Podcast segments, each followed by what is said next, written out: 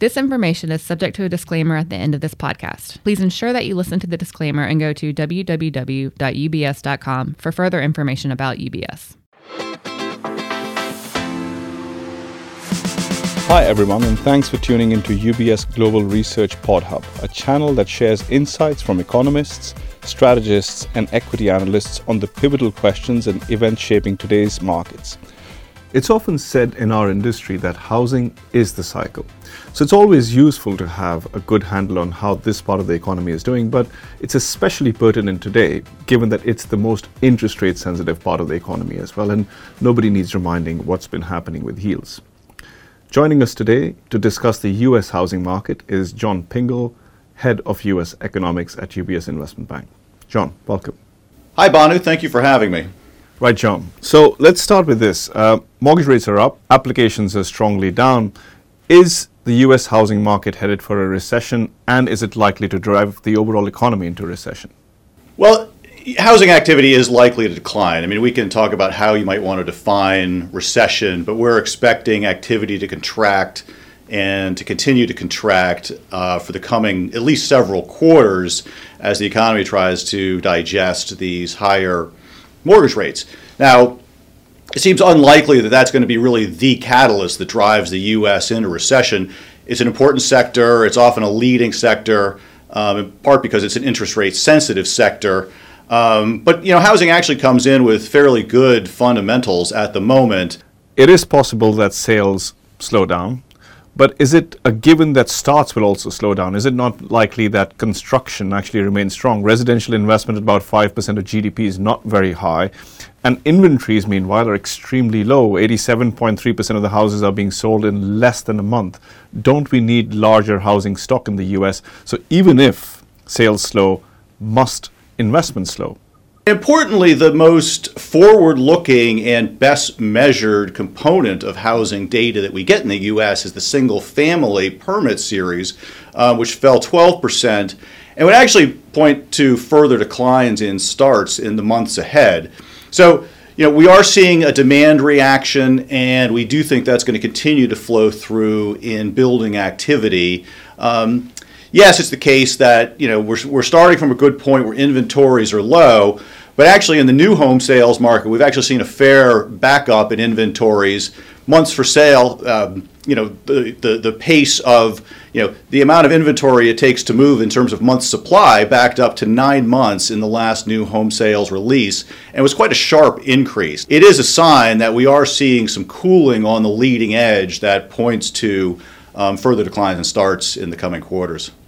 John, I want to ask you, if, if you're the Fed, do you worry about a slight slowdown in the housing market, or do you actually celebrate it? Because given where O E R inflation is, wouldn't you say that you actually need some slowdown in demand and perhaps a pickup in supply so that the availability, the net availability of housing increases, and therefore uh, the pressure on, on rents can decline and overall inflation can decline? In our inflation forecast, however, you know, it's goods disinflation that does most of the heavy lifting, even with owner's equivalent rent and rent inflation remaining relatively elevated when we do have inflation coming back towards the Fed's uh, two percent target. But the other thing to keep in mind is building activity has been running at a pretty good clip. We are actually generating a fair amount of supply. Multifamily units in particular Um, stepped up to a pace that we haven't seen since the nineteen eighties um, coming out of the pandemic. In fact, if you look at it, units under construction right now is outpacing population growth for the age sixteen and over population. Normally, population growth is running double units under construction.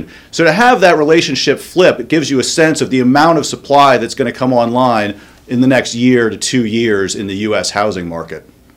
And it goes back to your point about how inventory levels can, can rise um, quite sharply.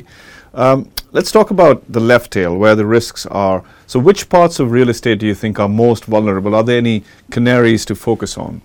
It's not, you know, my base case, um, but we will have to keep an eye on house prices. House prices have become, you know, very stretched relative to median incomes. And while, you know, I think there's some fundamental reasons to think that, you know, house price growth, you know, slows at, but avoids, you know, contraction. I wouldn't be surprised in some particular local markets if we did see house prices actually outright decline in the next year or two, um, creating some localized pockets of stress. That's very interesting, John. Um, lastly, let's let's talk about the knock-on effect on, on other sectors. Now, sure, mortgage rates are rising, but for the last forty years before two thousand nine, mortgage rates were well higher than where they are today, and, and the U S consumer was fine through the bulk of that. So a lot of this mortgage uh, mortgages have been fixed. Will it still have an impact as rates go higher on consumer spending, or are we potentially getting worried about nothing? That reduced um, you know, activity in the housing market, you know, should spill over to slower employment growth in the sector. And for households, you know, less, you know, home purchase and building activity implies less, you know, appliances, household furnishing, and other types of spending um, that will decline. And while we've got good consumption growth in our projections for the next two quarters, that is one reason we have slowing as we head into uh, twenty twenty-three. But you're right. I mean, in terms of the rate shock, um, you know, that risk, um, you know, is, is significantly diminished relative to, say, where we were before the financial crisis. Okay, John, let me try and summarize then. Um, you're not very bullish on housing. You think activity in this sector will slow. Uh, that doesn't necessarily mean it's going into a deep recession, and certainly doesn't mean that the U S economy is going into deep recession. Second, you think along with sales, starts will also come down, and permits are actually pointing in that direction. Uh, on the question of O E R, you expect it to slow, but that's not the main driver of your below fixing, below tips fixing call on inflation. You think that comes from goods inflation coming down as supply bottlenecks ease.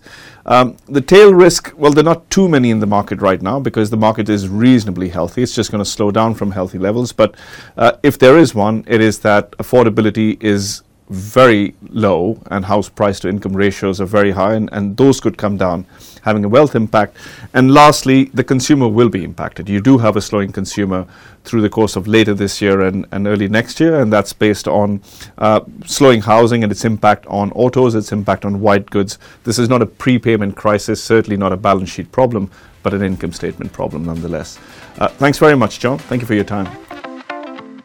This content has been prepared by U B S A G, its subsidiaries, and or affiliates, and is purely informational in nature. It is not investment research and does not contain an investment recommendation, nor investment or professional advice. It is not an offer or solicitation to engage in any investment activity, and you should seek your own financial, tax, and legal advice before engaging in any such activity. U B S has no responsibility to you in relation to this content and has no regard to your personal circumstances or investment objectives, and receiving it does not imply any form of client relationship with U B S for any legal, regulatory, regulatory or tax purpose. This content is not intended for distribution into any jurisdiction where to do so would be contrary to law or regulation. U B S does not accept any liability over the content of such material or reliance upon any information contained herein. The views and opinions expressed by any guest speaker or third party are not those of U B S. Accordingly, U B S does not accept any liability over any such views and opinions expressed by such persons. This content is the valuable intellectual property of U B S, and U B S specifically prohibits the redistribution of it in whole or in part without its prior written permission. Copyright U B S twenty twenty-two. The key symbol and U B S are among the registered and unregistered trademarks of U B S. All rights reserved.